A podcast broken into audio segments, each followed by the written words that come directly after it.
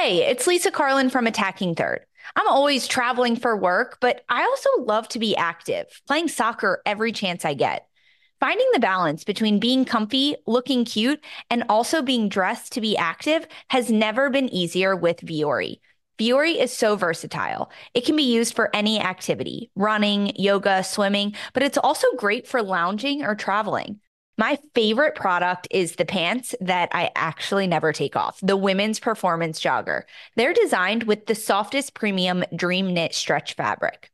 Vuori helps me feel good about the things I buy and how they are made because Vuori is 100% offsetting their carbon footprint, utilizing better sustainable materials for their products to empower your best active life. Vuori is an investment in your happiness. For our listeners, they are offering 20% off your first purchase. Get yourself some of the most comfortable and versatile clothing on the planet at vuori.com slash soccer. That's V-U-O-R-I dot com slash soccer. Robert Half research indicates 9 out of 10 hiring managers are having difficulty hiring. If you have open roles, chances are you're feeling this too. That's why you need Robert Half.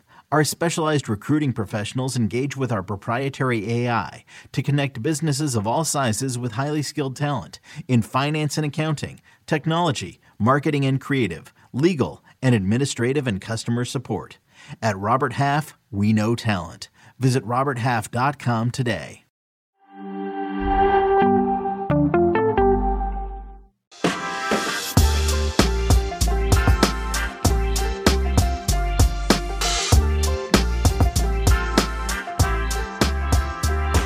Rise and shine, football fans. Welcome to Morning Footy. Happy Thursday. Today is Thursday. Yeah. Got it right today. I nailed it. Nailed it. Um, I'm Susannah Collins. That's Nico Cantor. Charlie Davies is back. Alexis Guerreros is here. Ali Trost Martin in for some headlines. I wish that the cameras were on 20 seconds before we come on air so y'all could see the chaos that Charlie Davies brings. Mm. He's like running around the studio. He's not sitting in his chair. Our poor producer, Jen, is like, Charlie, I need you to sit down. And he's like, nah, I'm creating content. You're just doing your thing. Content, but also you got to get the vocals ready, you know? yeah, yeah, yeah. He was, ah, you know, stre- me, me, ah, me, stretch. Hey, me, ma. Can you give us your, your countdown that you give us when we're coming back out of break?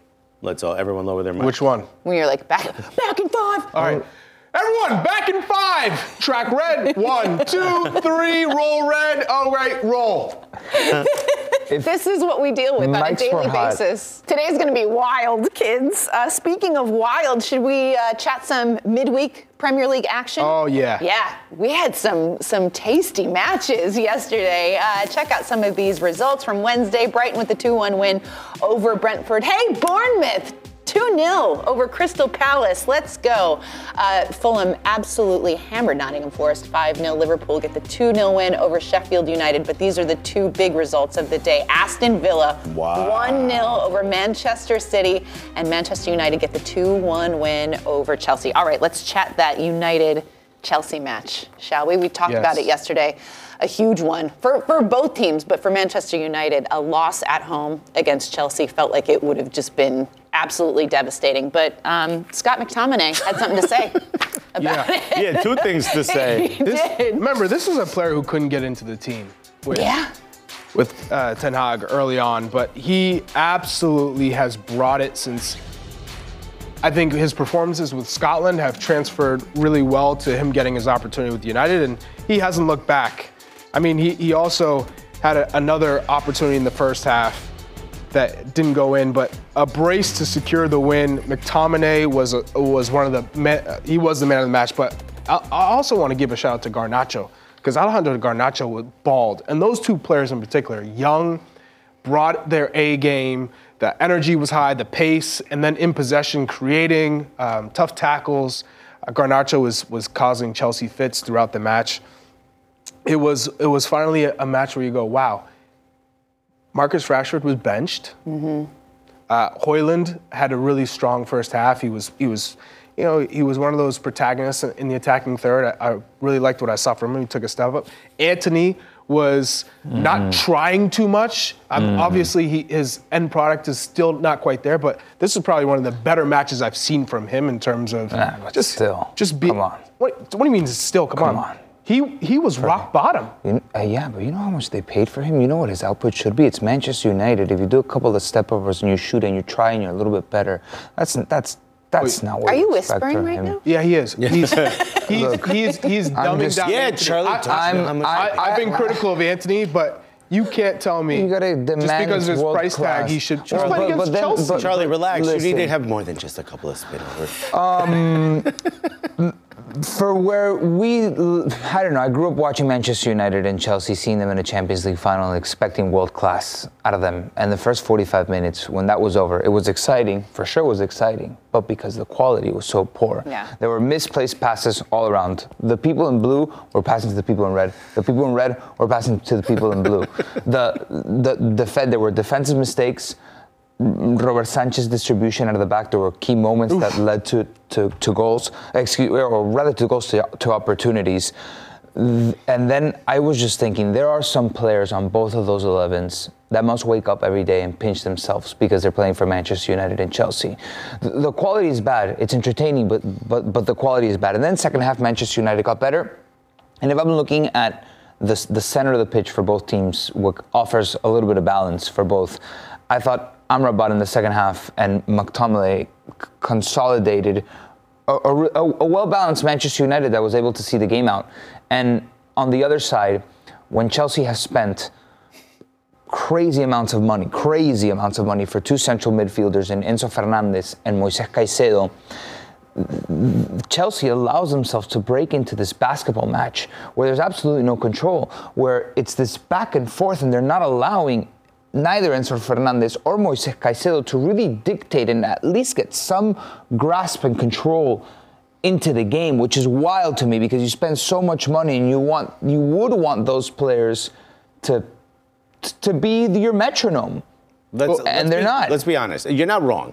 Look, if you go back a few years ago, Manchester United versus Chelsea are two titans of the game going against each other. And that's not exactly what we saw. But if we're going to give credit, we sat here and we talked about how important it was for Manchester United to come out and win, whether it was ugly, whether it was beautiful. If you simply look at opportunities created, Manchester United had the second highest XG of anyone in the league though, so this year uh, from this match at 4 point, just a little bit over four. Um, they're creating the opportunities. They're a transition team. They're not going to be the tiki taka team. They're not going to be the hold on possession for holding on possession's sake. They are going to be the ones let, let's let's attack goal as much as possible, and they did that. If they had a, a better finishing product, this would have been an absolute blowout. I, I hear what you're I don't saying, know, but, you can I'll say the same thing for Well, I- Chelsea. I, was going to say, Like, Yeah. Mudryk had an opportunity. Five massive big chances missed from Chelsea. Absolutely. Mudryk misses a is- one we one. have a whole conversation about Sloppy Mudryk. pass on the counter. They break on the counter. He he finds Sterling, who's wide open. Sloppy pass. It gets and mind you, that was from Amrabat's Amrabat's Mistake. pass. Absolutely. Um, this, I said second half Amrabat. Yeah, ja- Jackson, Nicolas Jackson had at least three quality No, there was that one-on-one. That's that's and that's it- you yeah, have couple- to put that yeah, away. And a couple half chances that, that wasn't good. So in the first half alone, Chelsea should have been up just on on chances, and they just squandered everything. Yeah, Absolutely true. Um, and, and that was straight transition because Chelsea, like you said, midfield horrible. It was. I don't get it. I, I don't get it, especially from such an experienced manager. If, if I was in the day to day and I had the opportunity to, to ask in a press conference, it's like I would ask Pochettino, why don't you think Enzo Fernandez and Moises Caicedo are able to influence Chelsea's game, considering that they were brought in as one of the, the marquee signings in the last two years? Just the price tag itself, it's like I'm not expecting them to score goals, right? I don't care how many goals, I don't really care how many direct assists he has, either of them. But they don't influence, they don't gravitate as, as much as No. you would like. Cole Palmer is the one that stands out Yeah. in this midfield of, between those two. And Caicedo, when you watch him play, it seems to me he's trying to play outside of his his limits in terms of trying to dictate and, and do too much. And Hmm. and it puts him in a bad position when his job is simple, like it was at Brighton. Be a destroyer, break up plays and Right. get it off your And- foot. You're not a you're not a player who's going to play beautiful passes to break break uh, down back lines and, and thread the needle and switch fields. Get it off your foot, get it to Enzo Fernandez, and and protect the back four. You told me you played this game. I feel it's more difficult to be that enforcer to break down play when you're caught in so much transition and you're running towards the towards or behind a ball mm-hmm. rather than in a more organized system. I'm talking about Moises Caicedo. At Brighton, he had more supporting context around him and he was able to regain. It was more organized. Here, where it's not, right? He's not going to be the dictator. It's Enzo Fernandez. That's his pairing. But because they get stuck in this back and forth, he's a little bit late to tackles. But it also he's feels fouling like more than he's recovering. At Brighton, he kind of there was, there's a, a much more structure, so he knew where players were going to be. De Zerbi system indicates like, okay, th- if this happens, then you need to go here, even if you're off the ball. So it felt like Moises Caicedo knew, oh, okay, I know someone's going to be over there if I look this way with a split second and need him to pass that ball. What I'm seeing from Chelsea is just a bit more bedlam. Just chaos. Yeah, it was a bit more. It was where it's like I'm asking you to look up and then make a lot of decisions versus I know someone's in this general area. Let me just look and know where to pass it. That did that doesn't exist right now. At least it didn't in this match for Chelsea, which brings up a question: What is exactly Pochettino trying to? Im- input on this team? What is the what is the style of system that he wants? Well, because I don't know that I've seen the old Pochettino style from Tottenham. It, it just looked like they're just playing counterattack. That's it. And Moises Caicedo sitting on top of his 18, trying to play sideways passes, lateral passes, trying to take too many touches. And for me, you look at this Chelsea side, and it, it's chaotic because they're just playing counterattack and transition, and there is no balance and patience of, of being able to switch it up. It feels like a few weeks ago we were talking about Chelsea. They had put together a few decent results and performances, and that you know maybe Poch was figuring it out at at this point with the guys that he has. Was this performance against Manchester United, was this a step back for them? Is this still them trying to like feel each other out? Have they had enough time to to kind of gel and create that cohesion that you that you need? Is is that what's happening here with Chelsea, do you think? It, to me it's a seesaw. Yeah. It, That's a great it, way to put it. One one match it looks good. The next match it looks like they've taken two steps back in one match their transition is phenomenal. Another match they can't they they try and keep possession and they go away from the transition and, and counterattack. There's not a, a, a, style yet. They, have they haven't ha- have, they haven't found their identity. And i think he Pochettino's trying to work Mudryk in. Mudryk just mm. isn't taking any opportunities. He, he just isn't isn't sharp. Mm. at some point and I know you said that's a conversation for another time, and I agree with you because there is a long conversation to be had about Mudryk. But at some point, you have to get over that, like, oh, it takes, there's a learning curve to the Premier League. At some point, what you're showing me on the pitch is maybe who you are, and we have to start to have that conversation. Is is this who Mudryk is? I'm, I don't know. Or is he not being unlocked? Going back to the conversation about American bias, and I see the 10 on his back. I wonder if he's under. I I, I honestly don't know from the Chelsea context from the fans. I don't know if they're questioning him as much as Pulisic at times was questioned at, at Chelsea. Same number, similar position, mm. but Mudryk's output is not good for the amount of money that you paid for Mudryk. So how hot? Remember that market where after his glorious group stage, which he's still living off of, Arsenal and Chelsea. Whoa, Craig, he said that he wanted to go to Arsenal. Like he was an Arsenal fan. Um, it just, it, it really, he has not lived up to the hype that mm. world football gave him after that group stage in Champions League with Shakhtar Donetsk. Yeah. Um, at any rate, it was a, a, big three points for Manchester United. We're going to chat more on some of yesterday's Premier League results later on in the show. But right now, we're going to take a quick timeout. Ali Trost Martin's going to be back with some headlines on the other side. Stay with us.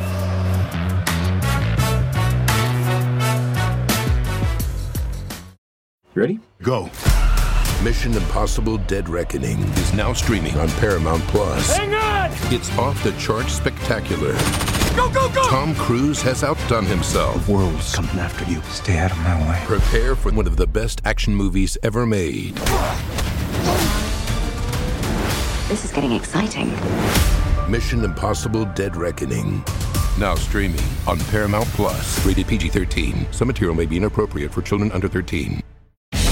The most wonderful time of the year. Fantasy baseball draft season is upon us, which means you need to listen to Fantasy Baseball today, part of the CBS Sports Podcast Network. Join Scott White, Chris Towers, and me, Frank Stampfl, six times per week throughout March. Sleepers, breakouts, busts, live mock drafts, spring training updates, and everything in between every Monday through Saturday. Make sure to download and follow on Apple Podcasts, Spotify, the Audacy app, and everywhere else podcasts are found. Welcome back to Morning Footy. Oh, a few weeks ago, we showed you some clips of the mascot Olympics that happened. So apparently, the final happened on November 19th. Look at all these events. There were relay races. They had to throw pickles at one point. Oh yeah, I, love the pickle throw. The talent pool of these mascots is just beyond. Oh, here we go. There's Yeah, the there it is. throw. Yeah. So, do you guys want to know who won? Yes. Valencia. The, Oh the wow. bat from Valencia Amunt. is the mascot champion. No one's as excited about this. We as should I go. am. You know what? You know they said in Europe they say that they don't want the uh, MLS All Star Game. They don't want an All Star Game, and they don't want a skills challenge. If they would have just called this a skills challenge instead of Olympics, it's exactly what we have, minus, you know, the get-ups. Our, our morning footy Sorry. mascot, Allie, is waiting over there. Allie. Wait, does Sporting Kansas City have a mascot? They do. It's a dog named It's the- Blue. the- See, right. it's okay. not okay Oh, that we yeah. don't Yeah. know what mascots. Nah, not quite, but close. close. The dog's actually like gray. Do you know what but it is wears so a, great? a blue sporting jersey. The, at, at Sporting Kansas City matches, sometimes during um, halftime, they have the the entertainment, and it's the dogs catching like frisbees. and the Hands crowd down, goes best matches of the year. Like absolutely just feral for Hey, these. you and Suze are dressed similar. dogs. We are. I saw her come out in a black turtleneck, and I said, "Same." You both said- look like the mistresses who show up to a You funeral. bat. I was good. I was wondering where you were going to go today, but Great minds, Got great one. minds, girl. Yes, mm-hmm. thank you. Well, let's get into the headlines, shall we? The draw for the 2024 Copa America takes place tonight at 7:30 Eastern in Miami. The 48th edition of the tournament will take place here in the U.S. and will be held across 14 venues from June 20th to July 14th. Argentina, Mexico, USA, and Brazil are all in Pot One, and we'll learn who they will be facing in the group stages come next summer. In Premier League news, Liverpool announced that center back Joel Matip has suffered an ACL injury in their match last Sunday against Fulham. Matip joins an injury list to a Liverpool backline already consisting of Andrew Robertson and Alisson. Matip has been at Liverpool for eight seasons, winning a Premier League, FA Cup, and Champions League title with the club. But good news for Man City because Kevin De Bruyne has been included in City's 23 man squad for the FIFA Club World Cup that starts this month. The 32 year old Belgian playmaker has been out with a hamstring injury that he suffered in City's opening EPL match away at Burnley. The team is scheduled to play on December 19th in the semifinal against the winner of the match between Club Leon of Mexico and Urawa Reds of Japan and the former club of Pele and Neymar, Santos, were relegated for the first time in their 111 year club hmm. history from Brazil's top flight league following a 2 1 home loss against Fortaleza on the last day of the season. The former Copa Libertadores champions lost their last three league matches and were just one point away from safety. The match ended as soon as Santos fans tried to invade the pitch, forcing players to run to the locker rooms. Police and supporters later clashed outside, and several cars and buses were set on fire in the beachfront city outside Sao Paulo. And in MLS news, MLS announced sanctions against LAFC Wednesday night following serious misconduct by the LAFC fan supporter group 3252 for reportedly setting off illegal flares prior to the MLS Cup playoff match against Houston last Saturday. The club was fined $100,000, and in addition to having its supporter privileges suspended for next season, the supporters group will have its privileges restricted for this Saturday's MLS Cup final against the Columbus Crew in Ohio. Alexis, you were at the match. We're not really quite sure where you're sitting. You're, you kind of look like it you may have been there. Was it Uh, you? no, I'm kidding. Oh, I see him right there. No. I see him. There Yep, he is. I'm the one There with the is. purple In the, flare. yeah, the grimace mask. Uh, okay, but but for real, how do you feel about flares at, at home venues? Should this be allowed, or what do you think? I can't think of anything dumber than to punish fans for having a good time in a way that doesn't harm anyone else. Uh, once again, I can guarantee you without a shadow of a doubt that the image of those flares and those tifos will be used at like 60% opacity as the background of some marketing image for MLS in the future, whether it's in a deck where it's shared with partners or it's in a deck that's shared with trying to inspire more people to buy season tickets. It's ridiculous. It creates a better atmosphere. It was more fun. Your show got delayed for three minutes. Well, it's also the same thing that happens uh, when you tell people the game's going to start at eight and then we have to listen to 60 minutes of pre-production or a show before it and not the first kick. If if you don't want fans to have a good time, say it. Uh, punishing a supporters group for going the extra, putting in an extra effort to create a better atmosphere and to make it more fun and more exciting is absolutely ridiculous in my mind. You could have gone the direction of saying, okay, let's look at a way or let's investigate a way to make it safer to have flares or whatever the reason it may be. But no, you're going to sit here and punish a supporters group that has poured their heart and soul into tifos, into supporting their club, spending their hard-earned dollars to go every week to go to a stadium or to follow this team, to travel with the team, and now you're going to punish them on the way in the MLS Cup. It's absolutely it's ridiculous. I was going to say something much worse, but I think it's ridiculous. What do you cook over there, bro? Bro, the whole squad, the whole front office. I mean, to me, it's just absolutely embarrassing. And you know what? We want, oh, we're going to be the best league by 2022, all these things. We want all these accolades. And you're going to sit here and try to find a way to, like, push down the the fan the fan excitement and, and push down you know the showing of having a good time and what, what's the word express to uh, ways to express yourself it's ridiculous I need a fan because I'm hot. You you've been cooking, bro. bro it's ridiculous it's mm-hmm. absolutely ridiculous mm-hmm. What's the mm-hmm. reasoning behind like no flares at? you know why because they're not MLS branded flares that were purchased at the stadium concessions That's oh no! exactly I would correct. I would Yeah. assume Say, it's, a it's a- safety hazard. it's It's a a, fire hazard, hazard, maybe. yeah. it's a flammable it's flammable Right. so you can't light I- it In the U.S., right? I feel like we're putting American restrictions on a sport that we, because there's flares all over Latin America where the rules apply at a different level, and in Europe Sure, and stuff like sure, that. Put rules sure. Like we, we, we don't see we don't see flares in the Prem as much, do we? For example, I, I feel like it's more docile. I, I, I, I think there Premier is- League has their own way of supporting. It's more sarcastic chants. There's no, not that right much wrong. there is there is a there is a, a safety issue right Sure. but it's like this is this is clearly the fans trying to express their identity this is mls having its own personality and stuff like that and it's difficult to be restrictive of, of, of these things. Like the league obviously wants to control and, and doesn't want their image to be tarnished and, and blah, blah, blah, because something, God forbid, happens where mm-hmm. you have somebody getting hurt because of a flare. But, Well, the- you know, but it's, not even 30, just 32-52. The Columbus Crew fans are being investigated because they were clapping too loud. That could hurt your ears. Everybody relax. But it's, it's you know, I, I- Everybody relax. that's the line that they're walking on here because th- that was that was awesome. It is, and this is the problem because MLS, they're they are nothing without their supporters. Right. literally. They're not- they they literally. it's aren't- just the and- MLS is back tournament.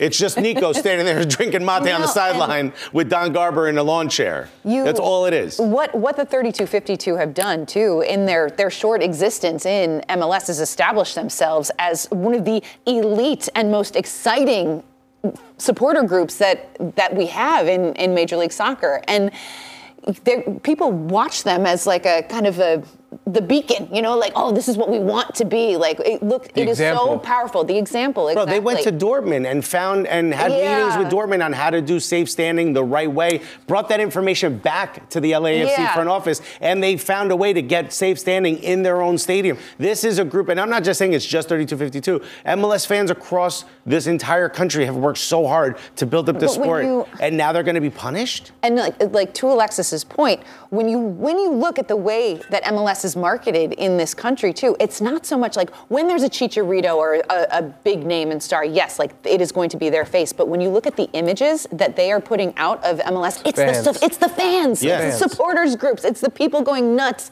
in the stands. And if you're watching the broadcast now too, there is so much emphasis on capturing the atmospheres mm-hmm. of these of They these sell stadiums. tickets. They put And microphones tickets. in front of the fans so that the audience can hear the chanting. So there, there, there's a real disconnect between these kind of sanctions and then what they're also asking for from the supporters. And so I think that there needs to be a, a sort of come together moment and figuring out a way because the self-expression thing is important and you do not want to strip that away. You want all- Major League Soccer. MLS executives, MLS players want every atmosphere like what the A hundred 32 percent. put on hundred every They would single kill for week. that. They would so kill for that. If you look at fans who have elevated the game, those are supporters that have elevated the game, Yep. that have brought attention to fan culture. Mm-hmm. Atlanta United has done it, Seattle has done it, Mm-hmm. Portland has done it. So when you're looking at these fan groups, and DC and I were the original ones with the Barra Brava jumping all crazy. Yeah. The whole This- stadium flexing. these these are the moments that you want to elevate and promote and not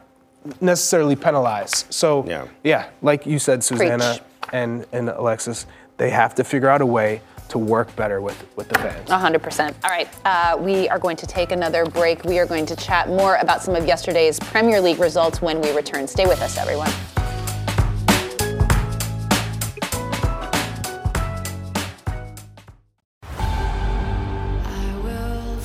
Hit Paramount Plus original docuseries returns. The last time I saw Max, he looked at us laughing, and then everything changed in a blink of an eye. My feeling as a detective is that he was murdered. Yahoo Entertainment calls it a spine-chilling docuseries showcasing real-life tragedies What if it was your child who went missing? We need to know the truth. never seen again. Now streaming on Paramount Plus. Welcome back to Morning Footy. Here's another look at Wednesday's results in the Premier League. We have that 2 1 win for Brighton over Brentford. Liver- Brentford. Brentford. Brentfield? Brentfield. Brentfield. Brentfield sounds good. Sounds like a coach. Wow, Susannah. Ah, Liverpool. Brentfield. Hey, Liverpool. 2 0 over Sheffield United. Uh, but let's chat about Aston Villa getting the 1 0 win over Manchester Let's chat about City. this game. Let's do it. Um, this is wild because Aston Villa now sit ahead of Manchester City in the standings after this 1 0 win. It was crazy.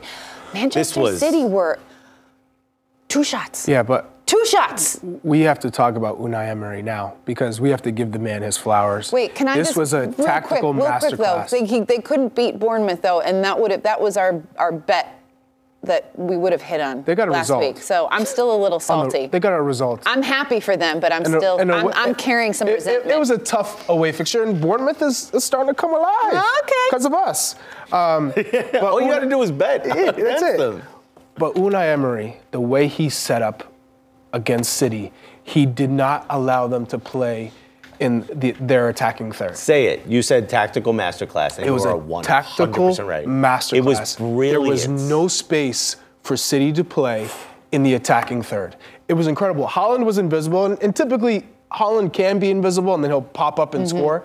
But he was not. He had one one opportunity that was a double save from Emi Martinez. Best Other- goalkeeper in the world. Stop. Other than that, hmm? Aston hmm? Villa were absolutely sensational, defending, attacking, creating chances. Playing through pressure instead of around it. Um, Douglas going through, breaking lines. Leon McGinn, Bailey. McGinn not letting the ball go. I mean, this was everyone played. Leon Bailey played like I it was a FIFA video I, game. I was like, wait, this is the same Jamaican international. We Leon Bailey was incredible. look, Look at try- that cutback is lethal. Now he gets lucky with this, this deflection, but you can already see Ederson was cheating. He could have still pro- possibly been beat had that not been deflected. But either way, Leon Bailey deserved that. He had he had another uh, uh, couple of opportunities before that. They just absolutely played City off the park. I have not seen a team play City like that. Of course, City didn't have that that intensity that we've seen them play with, and it was almost like they they took a break in this match. But I had not seen City played off the park like I did in this game. uh, Pep Guardiola, a Pep Guardiola team was outshot by 20 shots. It's the first time ever in Pep's coaching history that he has been outshot that much. 22 Wow. to tw- 22 to 2. Two. To two. Mind you, this is coming off Pep with his in his press conference saying they're going to win the Premier League. Well, and they've, they've now, they're winless in their last four, Four. matches, Nico. Three um, draws and a loss. So I, I didn't watch this game. The game that I was watching was United Chelsea. You can't watch two games at once, so I don't know. I, I can't get We've into done the it details. N- No, impossible. Um, I, I watched this match and I enjoyed. no question for you guys. That Where was that you guys who did? pushed me at the stadium? I hope he was watching. Rodri's been out for a while, and Manchester City without Rodri hasn't been able to pick up results. Yeah. How, like, it feels at this point he is a bigger loss. His absence is a bigger detriment to City's success than a Kevin De Bruyne Yes. this season. Yes, it, it, it's true. They had John Stones and uh, and Lewis both playing in front of the back four, and you know how they can uh, invert the the back the back four and play with one maybe a little bit higher. But John Stones was supposed to be that player. It wasn't it because what Rodri does for this city side is he gives them balance so that everyone can move around and he is the one cog in the wheel that does not move. He gets up and down, but he's the facilitator. He sees everything. He's usually the first to win in counter press and spray the ball. He's phenomenal with his distribution. I think he's an excellent tackler, good in the air, and when he's not there, you can see everything. Would he have been falls. a difference maker yesterday with the way Villa was I'll- set can up? I respond to that if you don't mind? Because I want to piggyback on what both of you said. John Stones was relatively ineffective when sliding forward, and what was missing was Rodri. The reason why I asked you if I can answer is because uh, Aston Villa won possession in the final third 13 times against Manchester City. That's the most ever by an opponent, by an opposition. Wait, wait, team. say it again, say it They won possession in the opposition half 13 It was times. really That's the most passing. against an opposition teams that the citizens uh, in a Premier League game under Pep Guardiola. So basically, they couldn't do what exactly what Rodri does for them. That's why I think he would have been so influential. Would have changed the, the result of this match, um, in particular because he's he's the one who facilitates and then springs that attack forward. Who, if in a in a, in a perfect world, KDB is the one who gets that ball and then sort of creates an, oppor- an They opportunity. could not build out of the back. Back, They couldn't They do could not. anything. Villa Have you ever had seen six this before? Villa had six corners. You know how many corners City had? Zero.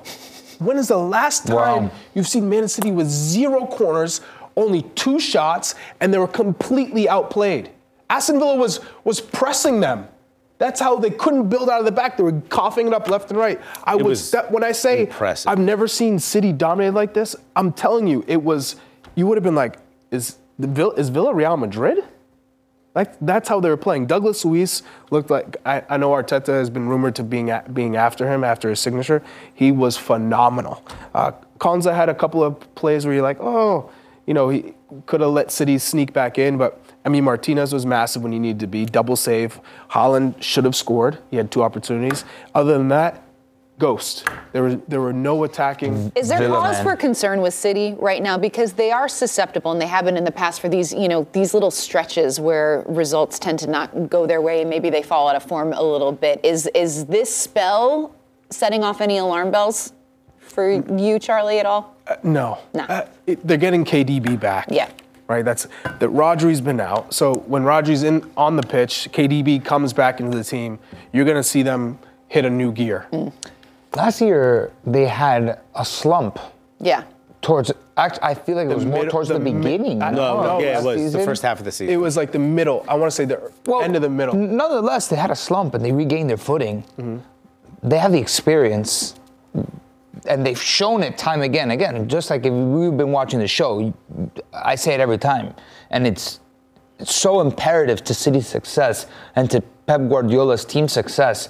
I mean, how many Premier Leagues have they won? Four out of the last five or something like that. Well, they're They going. hit- They're going for the first four in a row. they shift they shift into sixth gear when when no one has a sixth gear in March, April. You know, remember the old cars that only had five gears? They they're like one of the new new cars. Boom, and they hit it. Charlie doesn't drive anymore because Yeah. he just sets his Tesla on Ah, automatic. so okay. he You know how to drive stick. Charlie? no. No, you don't know how to drive No. stick. I didn't get my license until I was 28 years old. I didn't get mine until I was 26. I know how to drive stick. That's very common for yeah, New but Yorkers you got yours too. in 1998. Yeah. Um, all right, let's transition over to today's matches in the Premier League. Here's a look at what we've got on tap. Everton taking on Newcastle at 2:30 p.m. Eastern on Peacock, and then we've got Tottenham hosting West Ham at 3:15 on USA. All right, let's chat a little Tottenham. West Ham, Tottenham winless in their in their last four. How are we expecting them to to come out today against a West Ham team who is sneaky good? They are unbeaten in their last five matches. Aggressive. Because that's yeah. how Ange Postecoglou plays. It's the only way. High press, high, aggressive, full throttle. He'll win 5-4 if he needs to. And that's you you should you could expect goals in this game. Um, that's how I would expect So if I was out. betting and I said and I put money on both teams to score, you're fairly confident. I would go just to be a little bit more sure. Go for the over. It probably won't pay as much. I Over two and a half. What do we think? Oh yeah. Oh, If you want to be For risky, show. Yeah. over three and a half. If you want to be risky. Should I do it in the commercial? Do we see a world where West Ham gets shut out? No, because they give up opportunities. Isn't Romero back this game? I think he is. I think Cuti Romero's back this game. He is. No, they give up. They give up a lot of opportunities. Ibasuma is taught go through the pressure. You're going to make mistakes. He doesn't care. Ange Postecoglou doesn't care. He says, "Do it again next time." We're going to score more than them anyway. Who who are you more confident is going to finish top four this year, Villa or Tottenham? Villa, because they're not Tottenham. Villa or Spurs. Uh, with James, they need James Maddison back healthy. I'm not sure. Good question. I like I'll go Villa. Villa. Yeah. I, everyone's whispering. Nico's whispering Nico- today. Nico- I'm sorry, brought in the Let me give He's you one brooding. thing. whispering. He's building up because I- the next would you time the we were wrong- talking about Brazil, You got he's the- been he's been preserving. You got the wrong mate. the wrong Yeah. mate today. Nico, have you heard some cars come with seven gears? Do they? We're gonna, we're ah. gonna take a break. We're gonna uh-huh. take a break, All guys, right, but we're gonna we're gonna chat the final match day in Brazil when we come back, and Nico's really gonna bring it. Yeah, I we're swear. Hey, Magdalena Rosão, faz a lenha pra fogão. Palmeiras. Look at Endrick. He got them sick glasses on.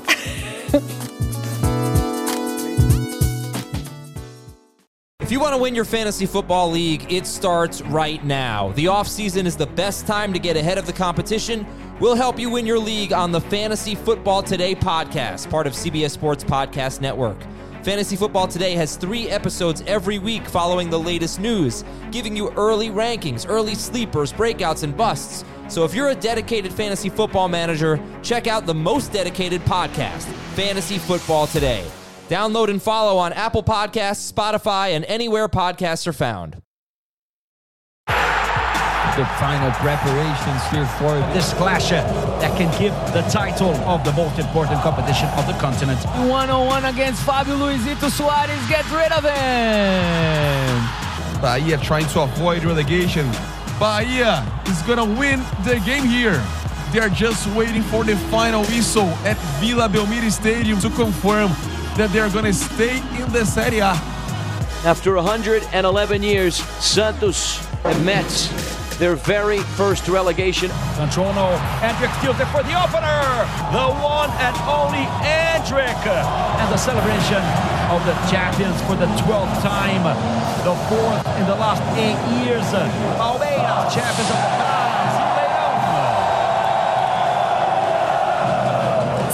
from the final match day in Brazil. Here's a look at yesterday's results. When it's all said and done, it was Palmeiras sitting on top of the table after a 1 1 draw with Cruzeiro. but Santos, oh, At home. they lose at home to Fortaleza 2 1, and uh, they are relegated for the first time in 111 years. Or, uh, 111 years? Yeah. Is that correct? Is that the stat? Oh my goodness. Um, all right, so before we talk about them, let's chat uh, Palmeiras, who it, it was all sort of, we, it was kind of a given that they were going to to win On the final match. on the day, final yeah. match day, correct? So for them, a, a historically uh, successful team. We had Imbizo on the other day, kind of speaking about uh, this club and and their history. What what does this title win mean for them in sort of like uh, from a historical perspective? Like how big is this? Because they were, I mean, Botafogo were on top for most of it, and Palmeiras kind of snuck up at the end. Yeah, and listen, it's uh, they're a very well worked team with an incredible manager. I said yesterday, the best manager in South America for the Mhm. last couple of years. Proved it this season. The way that they were able to, the way that they were able to stay persistent throughout the entire year was was incredible. Right behind Botafogo, winning, winning, winning important games, and then the, the turning point really for them, where they saw the light was when they beat Botafogo in that game that went that 4-3 crazy game that John Textor has the rant. Mind you, Botafogo had an opportunity to make it 4-1 off a penalty kick and they, and they missed. And Botafogo finishes the season with an 11-game winless streak, which is absolutely wild. They they led double digits for at one point in the season, 30 weeks on top. And I just before we continue the conversation, I just want to throw out there. I see it from an Argentine perspective where the first, the top flight is such a freaking mess. Mm-hmm. It's so horribly organized. You don't know what the format is, who's playing where, what. The Brasileirão, 20 teams, everybody plays each other. Absolute madness. You get awesome match days. It's so competitive. Relegation is exciting. The, the, the battle for Copa Libertadores and Copa Sudamericana on the table is exciting. There's quality all around. And I envy the Brasileirão mm. because it's so fun to oh. watch. And this season on, on Paramount What, Plus, what it do Botafogo and Lyon have in common? the owner. Mm. So does Crystal Palace. Oh man. Very interesting. Oh, well, Rain. Interesting. Wow. So what for for Botafogo in the offseason, like what will the fallout be from this sort of what did you, you call it the bottle the bottle job that they One of did? the biggest bottle jobs Yeah. in football history.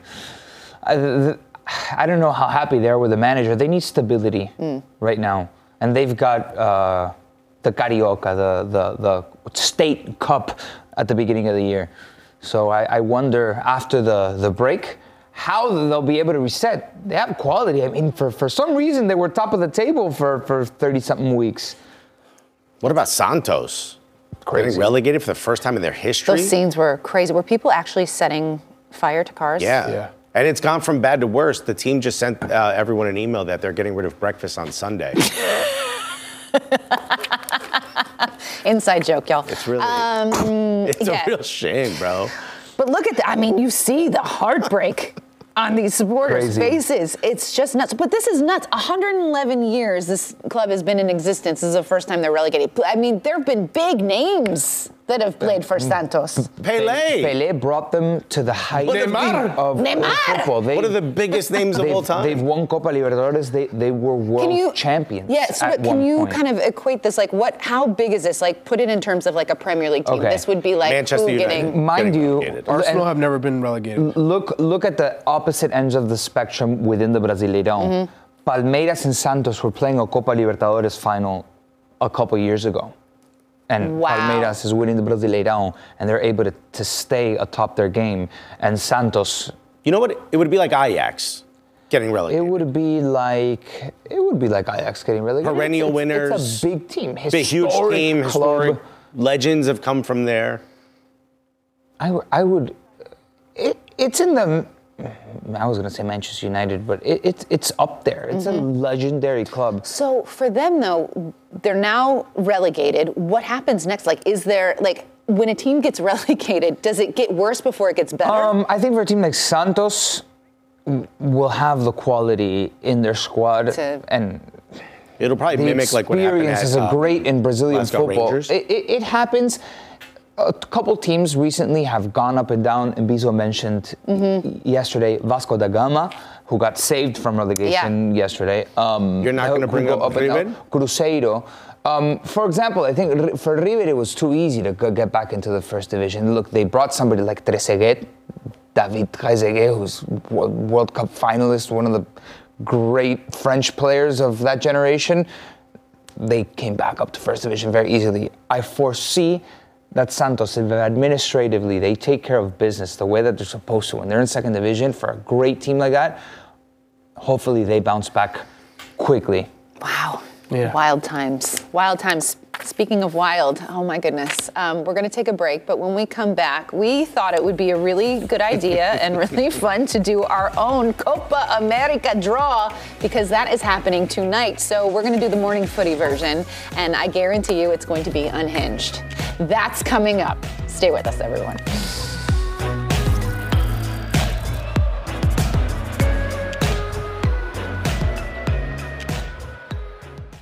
This is Tony Kornheiser's show. I'm Tony. You expected someone else? So, what exactly is the show about? Hmm, I don't know. It's a sports show nominally. Football's over, but we're finally at a point where things matter in college basketball, and baseball season is on deck. Greatest three words in the English language pitchers and catchers. We have some of the best voices come on and explain what matters or what makes an upset, like Ryan does. Nine over eight. No, that's not an upset. No, yeah, it is, Bob. And if you're lucky, I might just tell you about my search for discounted sleep pants or my worries about what my dog just ate. Listen on the Audacy app or wherever you get your podcasts.